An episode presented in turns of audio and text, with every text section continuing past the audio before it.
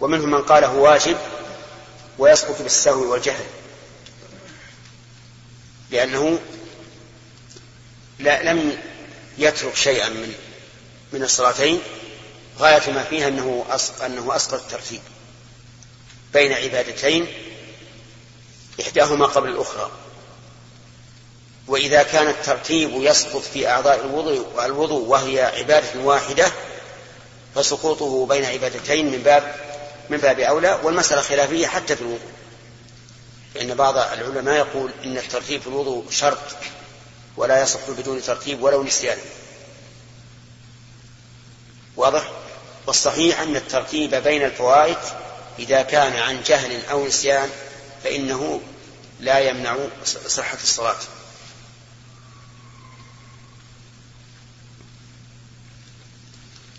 نعم لو كان الوقت الثانية. يعني ما يسع الوقت إلا إلا إلا إحدى الصلاتين. إذا ضاق وقت الثانية فقال العلماء يقدم الحاضرة حتى لا تكون الصلاتان مقضيتين. نعم.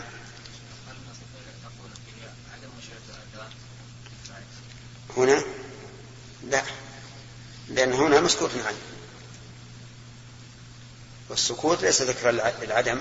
وقد سبق في في الحديث السابق حديث أبي قتادة أنه أذن.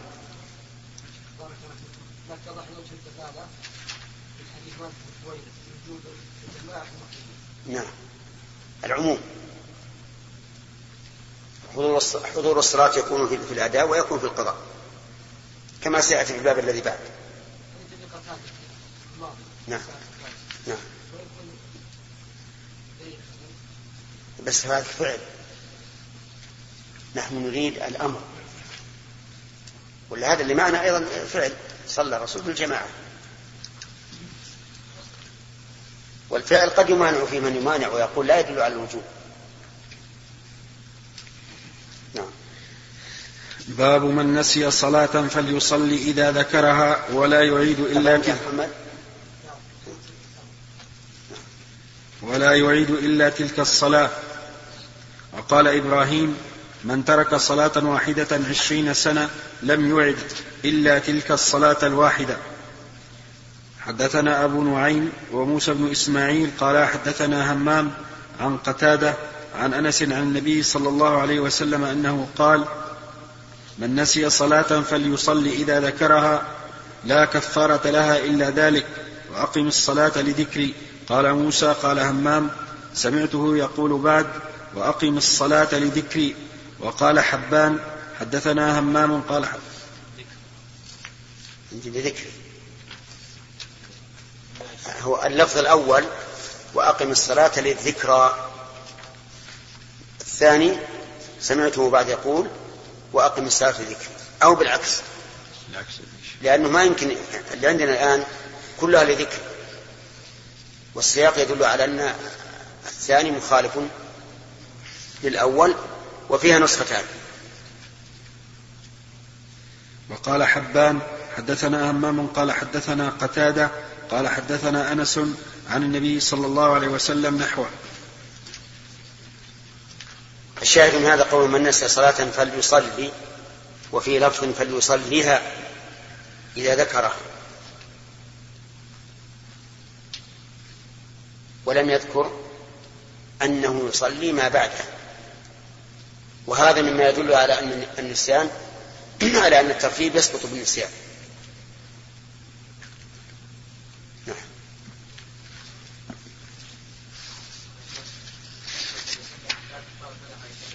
نعم.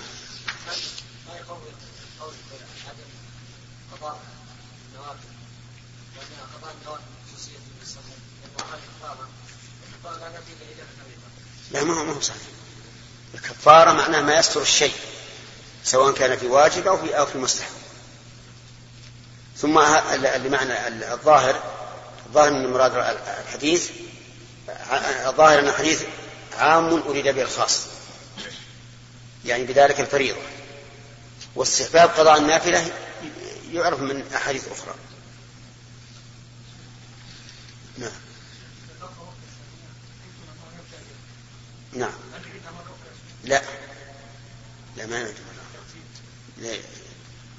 الترتيب هنا سقط لأجل المحافظة على كون الثاني في الوقت. نعم. بارك الله فيكم. مراجح عندكم من أقوال العلماء. الترتيب في الوقية هي شرط أو لا؟ في؟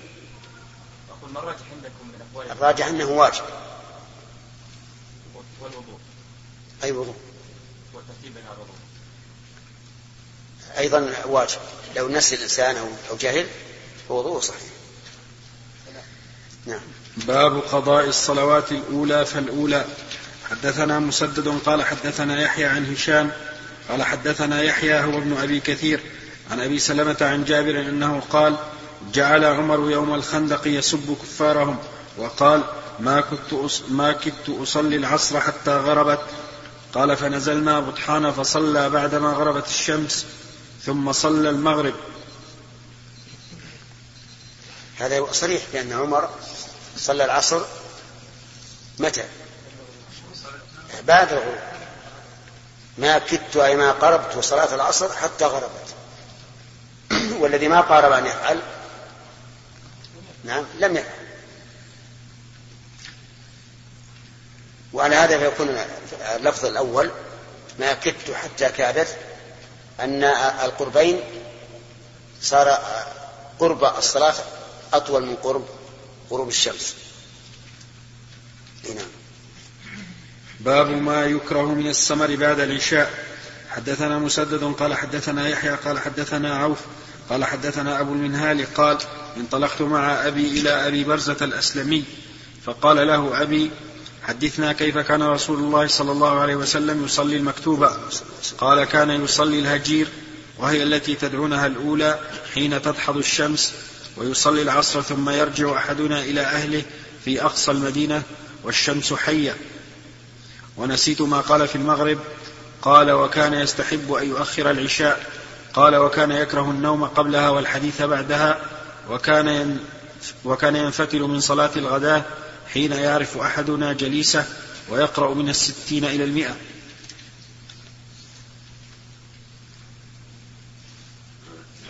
أظن سبق الحديث سبق كلام نعم. باب السمر في الفقه والخير بعد العشاء.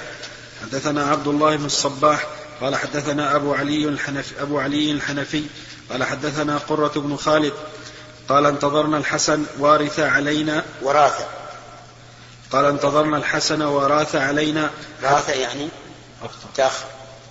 حتى قربنا من وقت قيامه فجاء فقال دعانا جيراننا هؤلاء. ثم قال قال أنس نظرنا النبي صلى الله عليه وسلم ذات ليلة حتى كان شطر الليل يبلغه. نظرنا يعني؟ انتظرنا. انتظرنا. ومثله قوله تعالى انظرونا نقتبس من نور. يعني؟ انتظرون. مثل هل ينظرون إلا أن تأتيهم الملائكة؟ أي هل ينتظرون؟ نعم. فجاء فصلى لنا ثم خطبنا فقال ألا إن الناس قد صلوا ثم رقدوا؟ قد. عندي بالضم يا شيخ. لا صلوا. لأن صلوا فعل أمر. ألا إن الناس قد صلوا ثم رقدوا وإنكم لم تزالوا في صلاة ما انتظرتم الصلاة؟ قال الحسن وإن القوم لا يزالون بخير ما انتظروا الخير. قال قرة هو من حديث أنس عن النبي صلى الله عليه وسلم. قال البخاري باب الثمر في الفقه والخير. الخير هنا هذا عام. ثم الخير إما أن يكون خيرا في نفسه وإما أن يكون خيرا لغيره. فالخير لنفسه مثل أن يتكلم في أمر معروف أو نهي عن منكر أو جهاد أو أو مصالح بلد أو ما أشبه ذلك. والخير لغيره مثل أن يتكلم بكلام يريد به إيناس إيناس الضيوف وما أشبه ذلك فهذا أيضا خير. وكذلك لو تكلم بكلام يريد به إيناس أهله وإدخال السرور عليهم فهذا خير لكنه لذاته أو لغيره لغيره لأنه قد يكون كلاما ليس فيه مصلحة في حد ذاته لكن فيه مصلحة لغيره. ثم ذكر الحديث وقد مر. حدثنا أبو اليمان قال أخبرنا شعيب عن الزهري قال حدثني سالم بن عبد الله بن عمر وأبو بكر ابن أبي حثمة أن عبد الله بن عمر قال صلى النبي صلى الله عليه وسلم صلاة العشاء في آخر حياته. فلما سلم قام النبي صلى الله عليه وسلم فقال أرأيتكم ليلتكم هذه؟ فإن رأس مئة لا يبقى ممن هو اليوم على ظهر الأرض أحد. فوهل الناس من مقالة رسول الله صلى الله عليه وسلم إلى ما يتحدثون من هذه الأحاديث عن مئة سنة وإنما قال النبي صلى الله عليه وسلم لا يبقى ممن هو اليوم على ظهر الأرض. يريد بذلك أنها تخرم ذلك القرن. صحيح. يعني كأن الناس وهلوا في هذا وظنوا أنه بعد مئة سنة كل الناس يموتون. ولكن النبي صلى الله عليه وعلى آله وسلم قال لا يبقى ممن هو اليوم على ظهر الأرض أحد. يعني أنها تخرم ذلك القرن الموجودين ولكنها لا تهلك الأمة بل الأمة تبقى وهذا هو الواقع. وقد استدل بعض العلماء بهذا الحديث على شذوذ حديث الجساسة لأن ظاهر الحديث أن الرجل الذي وجدوه يبقى إلى أن يخرج في آخر الدنيا. ومن صح عنده الحديث تخلص من هذا بأن هذا الحديث عام ويجوز تخصيصه.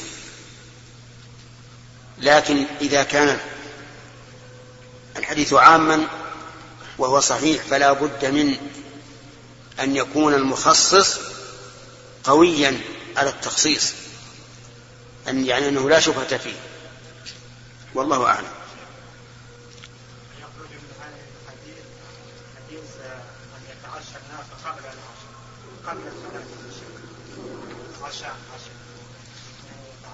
إيه معروف.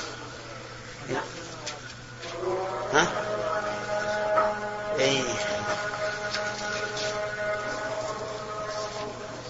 هذا خير إن شاء الله. أقول هذا خير إن شاء الله. الله أكبر الله أكبر. اللهم آت محمدا الوسيلة والفضيلة وفضة المقام المحمود مع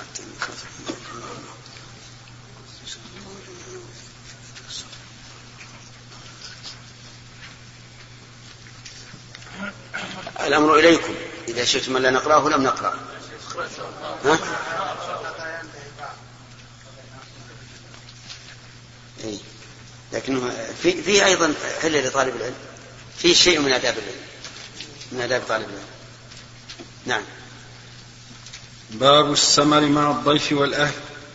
حدثنا أبو النعمان قال حدثنا معتمر بن سليمان قال حدثنا أبي قال حدثنا أبو عثمان عن عبد الرحمن بن أبي بكر أن أصحاب الصفة كانوا اناسا فقراء وأن النبي صله الله عليه وسلم ونسال من هم أصحاب الصفة؟ ولماذا لقبوا بهذا اللقب؟ أصحاب الصفة هم المهاجرون المه... الفقراء. يأتون إلى المدينة لا يجدون مأوى. فجعل لهم النبي صلى الله عليه وسلم صفة في جانب المسجد ينزلونها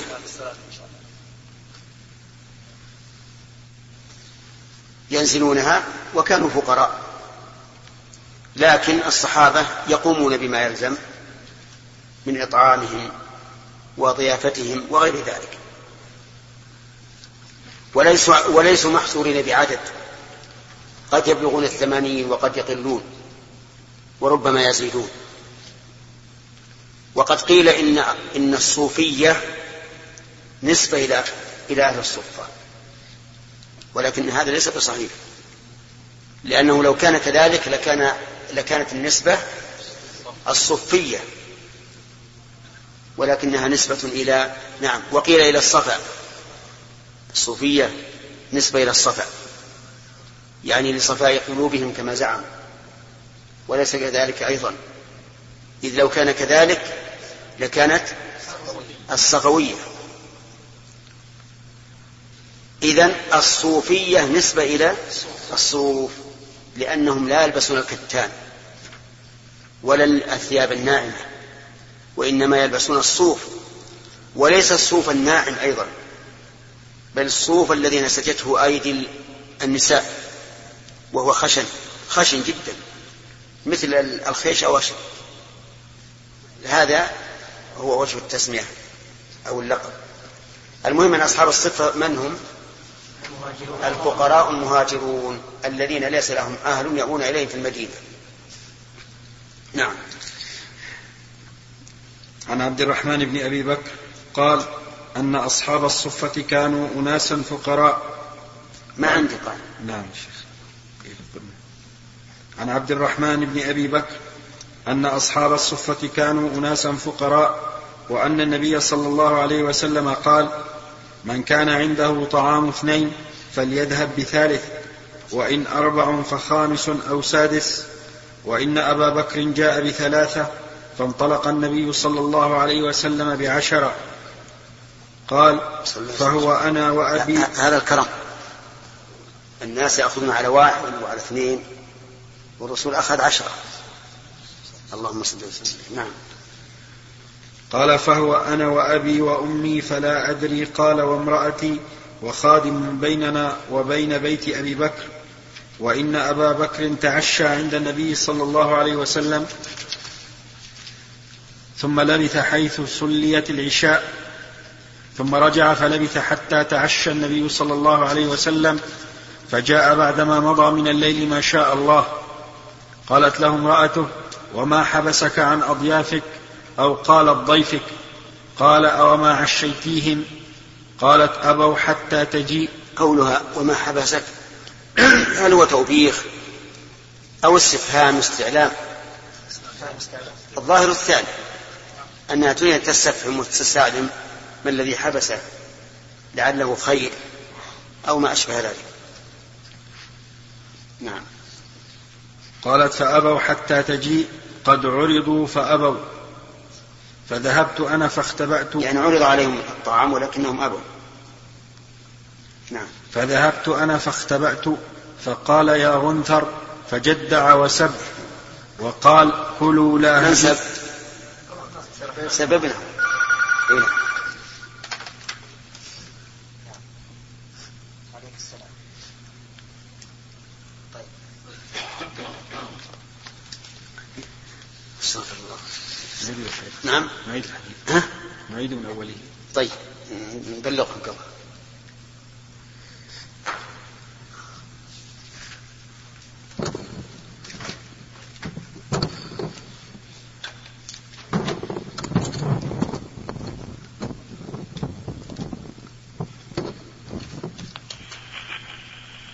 السلام عليكم. عليكم السلام ورحمة الله وبركاته. شيخنا. الآن إن شاء الله يبدأ الدرس لكنكم سترون وجها غير الوجه السابق. اي نعم. نحن الآن نقرأ في البخاري وانتهينا إلى باب السمر مع الضيف والأهل. وأعجبنا حديث في هذا الباب في سياقه وفوائده. فقلت للإخوة لعلنا نقرأه لما فيه من الفوائد. وفيه أيضا حلة لطالب العلم كما سيذكر إن شاء الله تعالى في الفوائد. فنبدأ به الآن إن شاء الله تعالى. توافقوننا على هذا الرأي؟ نعم. بارك. طيب. جزاك الله خير. قال البخاري رحمه الله تعالى باب السمر مع الضيف والأهل. حدثنا أبو النعمان قال حدثنا معتمر بن سليمان قال حدثنا أبي قال حدثنا أبو عثمان عن عبد الرحمن بن أبي بكر أن أصحاب الصفة كانوا أناسا فقراء وأن النبي صلى الله عليه ونسأل من أصحاب الصفة؟ أصحاب الصفة هم الفقراء المهاجرون إلى المدينة وليس لهم من يؤون إليه. فاتخذ النبي صلى الله عليه وعلى آله وسلم لهم صفة في المسجد يؤون إليها وكانوا يبلغون الثمانين أو أكثر ويقلون يزيدون وينقصون ليسوا عددا معينا.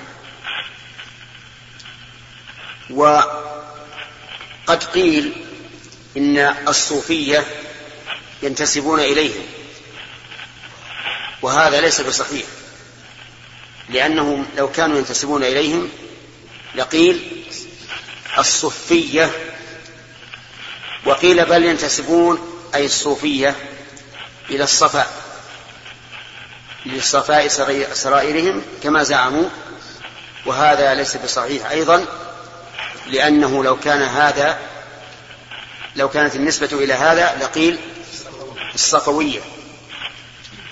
والصحيح أنهم يسمون بالصوفية لأنهم يلبسون الصوف تقشفا وتزهدا وإظهارا للعامة بأنهم بعيدون عن ترف الدنيا لأن ألبسة الصوف في ذلك الوقت ألبسة خشنة ليست كألبسة الصوف الموجودة الآن بل هي أشد خشونة من الخيش. المهم أن أصحاب الصفة في عهد الرسول عليه الصلاة والسلام هم الفقراء المهاجرون إلى المدينة الذين ليس لهم من يأوون إليه. ولكن الصحابة رضي الله عنهم قد قاموا بالواجب الواجب لهؤلاء. نعم. وأن النبي صلى الله عليه وسلم قال من كان عنده طعام اثنين فليذهب بثالث وإن أربع فخامس أو سادس وإن أبا بكر جاء بثلاثة فانطلق النبي صلى الله عليه وسلم بعشرة. وفي هذا غاية الكرم من الرسول صلى الله عليه وعلى آله وسلم. الناس ينطلقون بواحد أو باثنين وأبو بكر بثلاثة رضي الله عنه والنبي صلى الله عليه وسلم أكرم الخلق على الإطلاق ذهب بعشرة. نعم. قال فهو أنا وأبي وأمي فلا أدري قال وامرأتي وخادم بيننا وبين بيت أبي بكر. وإن أبا بكر تعشى عند النبي صلى الله عليه وسلم ثم لبث حيث صليت العشاء ثم رجع فلبث حتى تعشى النبي صلى الله عليه وسلم. في نسخة لبث حتى صليت العشاء. نعم. ثم رجع فلبث حتى تعشى النبي صلى الله عليه وسلم. فجاء بعدما مضى من الليل ما شاء الله. قالت له امرأته وما حبسك عن أضيافك أو قالت ضيفك؟ قال أو ما, عش أو ما عشيتيهم؟ طيب أو سؤال هذا ليس توبيخا أو تقريعا ولكنه سؤال استفهام واستعلاء. تسأل ما الذي حبسه لعله أفضل من أن يأتي إلى ضيفه فتأخذ من هذا سنة. وقول عن أضيافك أو قال ضيفك أو قالت ضيفك أو هذه شك من الراوي ولكن ضيف وأضياف لا فرق بينهما في المعنى.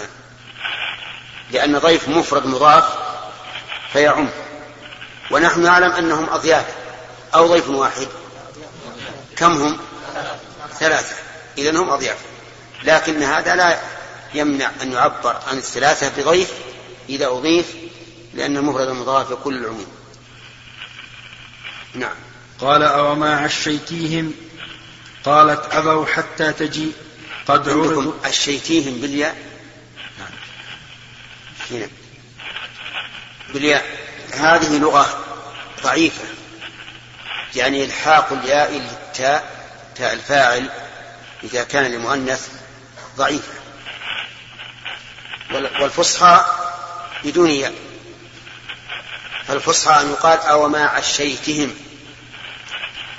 لأن تاء الفاعل للمؤنث لا تحتاج إلى إلحاق الياء. لكنها لغة إلا أنها لغة ضعيفة كما نص على ذلك علماء العربية. نعم. قالت أبوا حتى تجيء قد عرضوا فأبوا. قال فذهبت أنا فاختلف عرضوا يعني عرض عليهم الطعام. ولكن لكمال أدبهم وحسن وحسن أخلاقهم أبوا حتى يحضر أبو بكر رضي الله عنه. نعم. قال فذهبت أنا فاختبأت فقال يا غنثر فقال يا غنثر فجدع وسب. نعم. وقال كلوا لا. واختبأ لأنه رأى انفعال أبي بكر رضي الله عنه. فاختبأ. خوفا من أن يتكلم عليه أو أن يشاد أباه في الكلام. نعم. فقال يا غنثر فجدع وسب وقال كلوا لا هنيئا فقال والله لا أطعمه أبدا ويم الله ما كنا نأخذ من لقمة إلا ربا من أسفلها أكثر منها. قال يعني حتى شبعوا وصارت أكثر مما كانت قبل ذلك. قول كونوا لا هنيئا يعني أنني لا أهنأ بذلك. هذا هو الظاهر. وليس مراده أن يدعو عليهم بعدم الهناء لأن الدعاء على أضيافه بعدم الهناء لهم مخالف لإكرام الضيف. لكن كأنه قال لا هنيئا بالنسبة لي لأنكم تأخرتم ولم تأكلوا. ويحتمل أنه قال ذلك بالنسبة إليهم لأنه عرض عليهم الطعام ولكنهم أبوا. فيكون هذا من جملة الكلام الذي يقوله الإنسان في حال الغضب دون قاصد لمعناه. تكلم عليه هنا؟ ما تكلم. نعم. قرأنا سطرين ها؟ قرأنا سطرين قرأنا إيش؟ والله لا أطعمه أبدا. ويم الله ما كنا نأخذ من لقمة إلا ربا من أسفلها أكثر منها. الحالف عبد الرحمن بن أبي بن أبي بكر. حلف. قال ويم الله ويم الله بمعنى أقسم بالله. ما كنا نأخذ من لقمة إلا ربا من أسفلها أكثر منها. وهذا من كرامات الأولياء. لأن أبا بكر رضي الله عنه أفضل الأولياء بلا شك. إذ أنه أفضل هذه الأمة وهذه الأمة أفضل الأمم فيلزم أن يكون أبو بكر رضي الله عنه أفضل أولياء الله. وهذا هو الذي ندين الله به أنه أفضل أولياء الله من أتباع الرسل. فأكرمه الله بهذه بهذه الكرامة. طعام يؤكل فإذا أخذوا لقمة ارتفع الطعام. زاد بقدر ما يأخذون من اللقم. سبحان الله. وكرامات الأولياء هي أمور خارقة للعادة. أمور خارقة للعادة.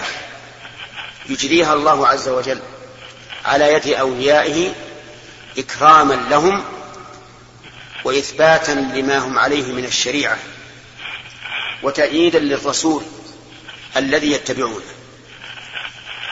فهي إكرام للولي وتثبيتا للشريعة لأنها شهادة من الله عز وجل بفعله أن هذه الشريعة حق ولهذا أكرم من اتبعها وتأييد للرسول الذي اتبعه هذا الولي ولهذا يقال كرامات الأولياء آيات للأنبياء يعني للأنبياء الذين يتبعونهم وهذا حقيقة حق.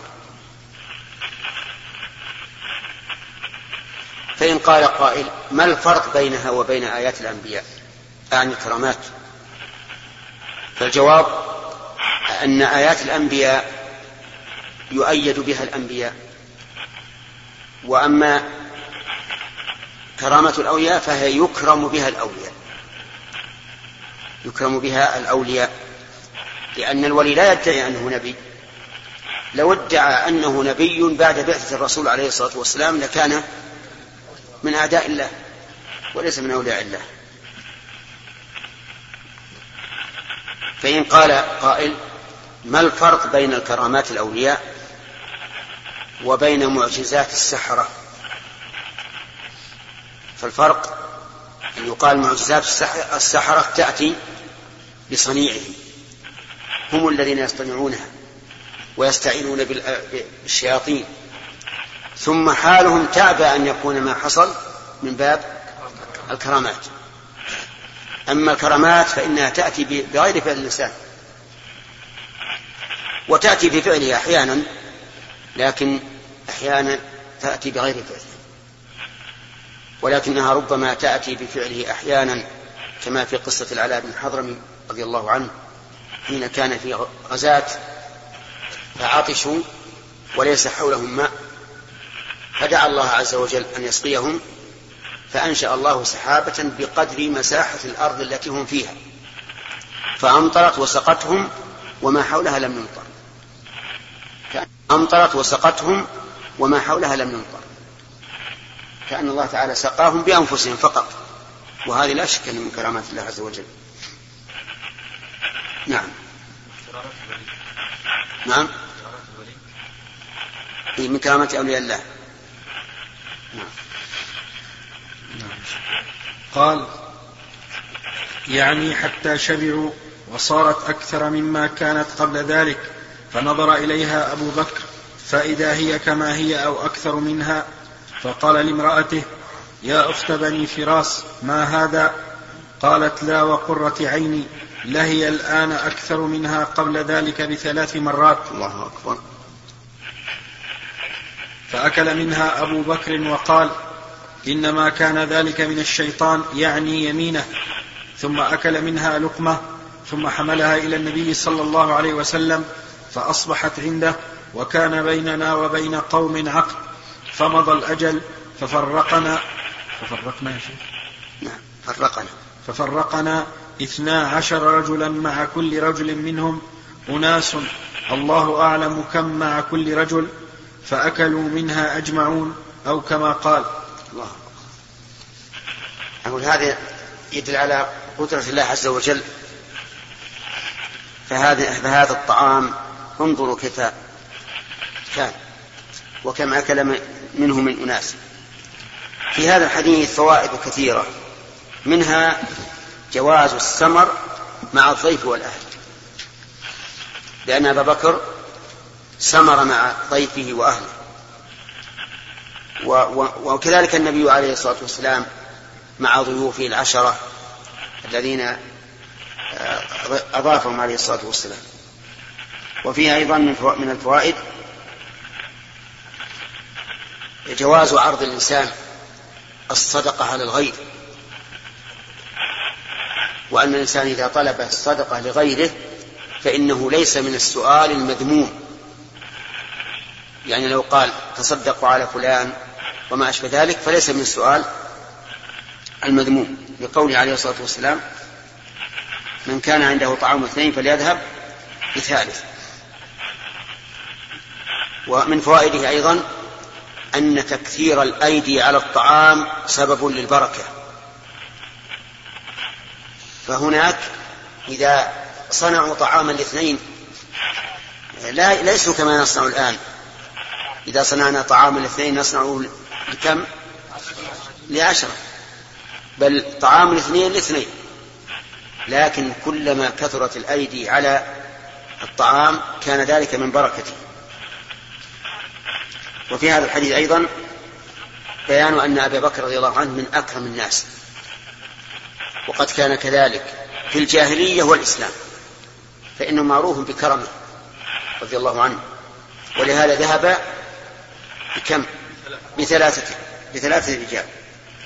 وفيه أيضا بيان كرم النبي صلى الله عليه وسلم وفيه أيضا بيان كرم النبي صلى الله عليه وعلى آله وسلم لأنه ذهب بعشرة. وفيه حديث جواز اتخاذ الخادم لقول عبد الرحمن بن بكر وخادم بيننا وبين بيت أبي بكر. وهو كذلك. يجوز اتخاذ الخادم. وقد كان للنبي صلى الله عليه وسلم رجال يخدمونه. ولا يعد هذا من الترف المذموم. اللهم إلا أن يكون هناك مضاعفات تقتضي أن يكون اتخاذ الخادم مذموما. فإن هذه القاعدة في كل مباح أنه إذا ترتب عليه ما يقتضي الذم فإنه يكون مذموما لأن المباح يمكن أن تجد فيه الأحكام الخمسة. يمكن أن يكون واجبا يمكن أن يكون حراما يمكن أن يكون سنة يمكن أن يكون مكروها يمكن أن يكون مباحا. والأخ بهلول يبين لنا مسألة يكون فيها المباح واجبا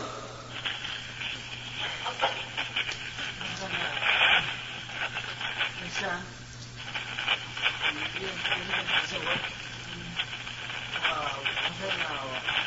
وهو محتاج إليه يكون له واجب ومباح لكن أصبح واجب لا. أصل النكاح مو من قسم المباح إما من قسم الواجب أو من قسم المستحب شرف.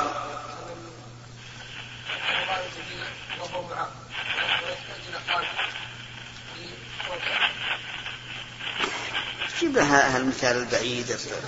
طيب كل واحد لكن إذا اضطر إليه. مم. هذا حرام. اي من الحرام. شراء ثوب العورة أو اي نعم. أصل شراء الثوب مباح. فإذا لم يكن عند الإنسان ثوب يستر به عورته صار شراؤه واجب. طيب ومتى يكون مباح حراما؟ الأخ أنت. مباح حرام؟ نعم. ترى قريب جدا.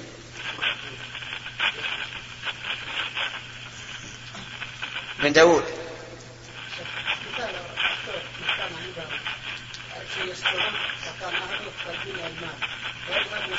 ما نريد الثوب.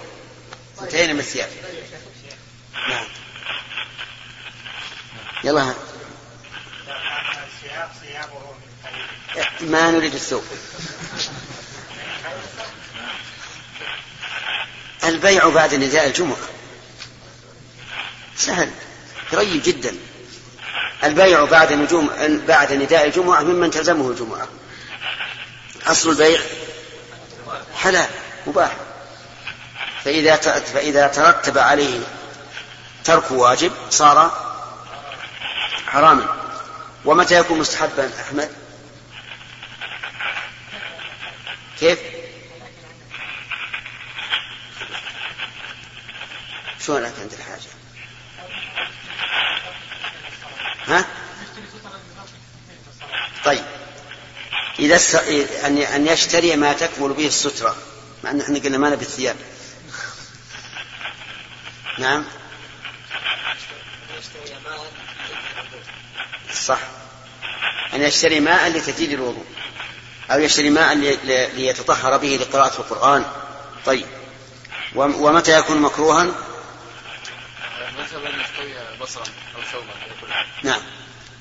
المذهب أن يشتري بصرا ليأكله فإنه يكره. طيب. وش بقى عندنا؟ لا قلنا المندوب. مباح الأصل. يكون مباحا على الأصل. نعم.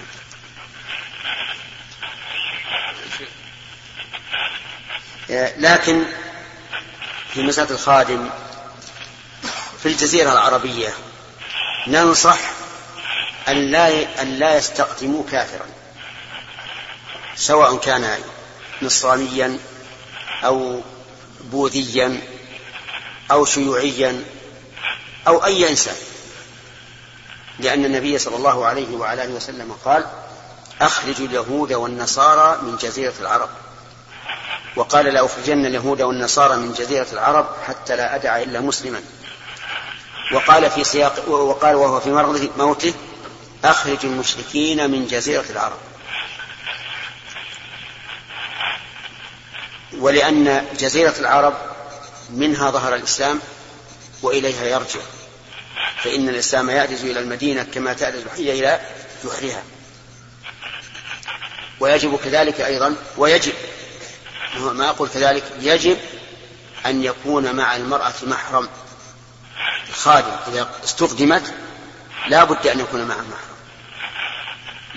لأن النبي صلى الله عليه وعلى آله وسلم نهى أن تسافر امرأة بلا محرم.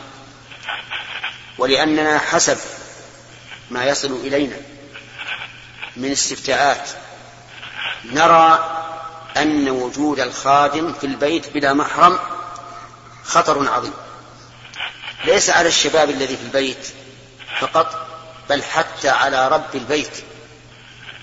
فإن الشيطان قد يحرك ما سكن منه عند امرأته حتى يهم بالشر والفحشاء. كما كما وجد ذلك كثيرا. ولو أن الناس اتقوا الله عز وجل ولم يأتوا بالخدم إلا عند الحاجة الملحة وإذا كن نساء ففي المحرم ففي محرم لحصل في هذا شر خير كثير واندرى به شر كبير. انتهى الوقت الآن. الأسئلة عندكم يا أخ أحمد.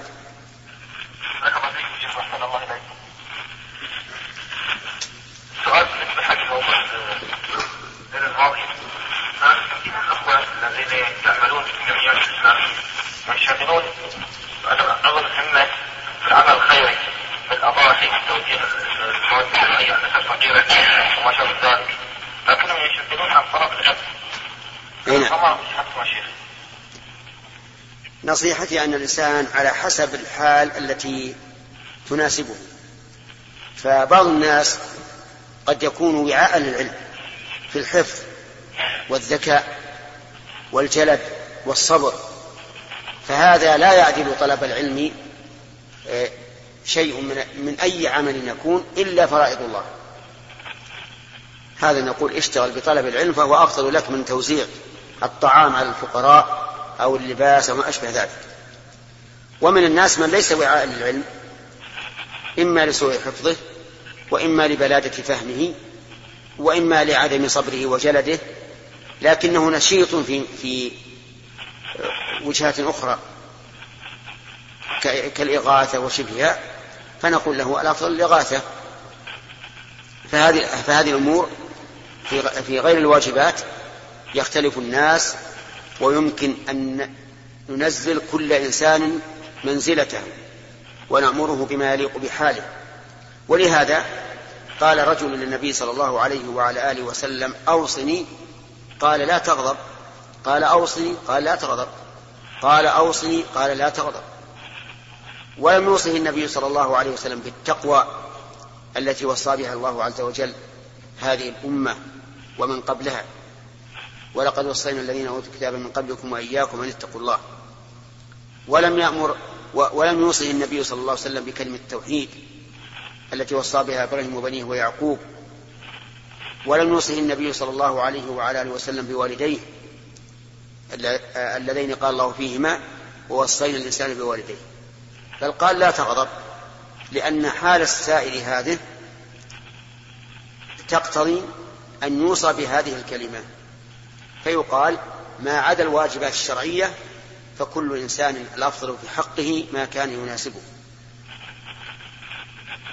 فالإخوة الذين يوزعون الإغاثات إذا كان هذا ينهيهم عن طلب العلم وهم أوعية للعلم نقول اتركوا هذا لغيركم واشتغلوا بطلب العلم. والإخوة الذين ليسوا أوعية للعلم على ما وصفنا أولا نقول اشتغلوا بالإغاثة ولكل مقام مقال. نعم. الله هذا سؤال.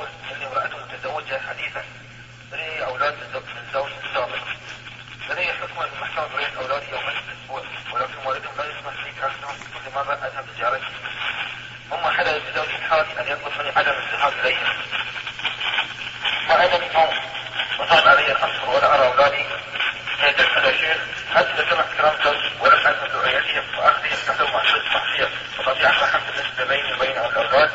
وهل إذا أعطيت زوجي ونهات وأخذت الأولاد تحت المعصية لانني أعطيت زوجي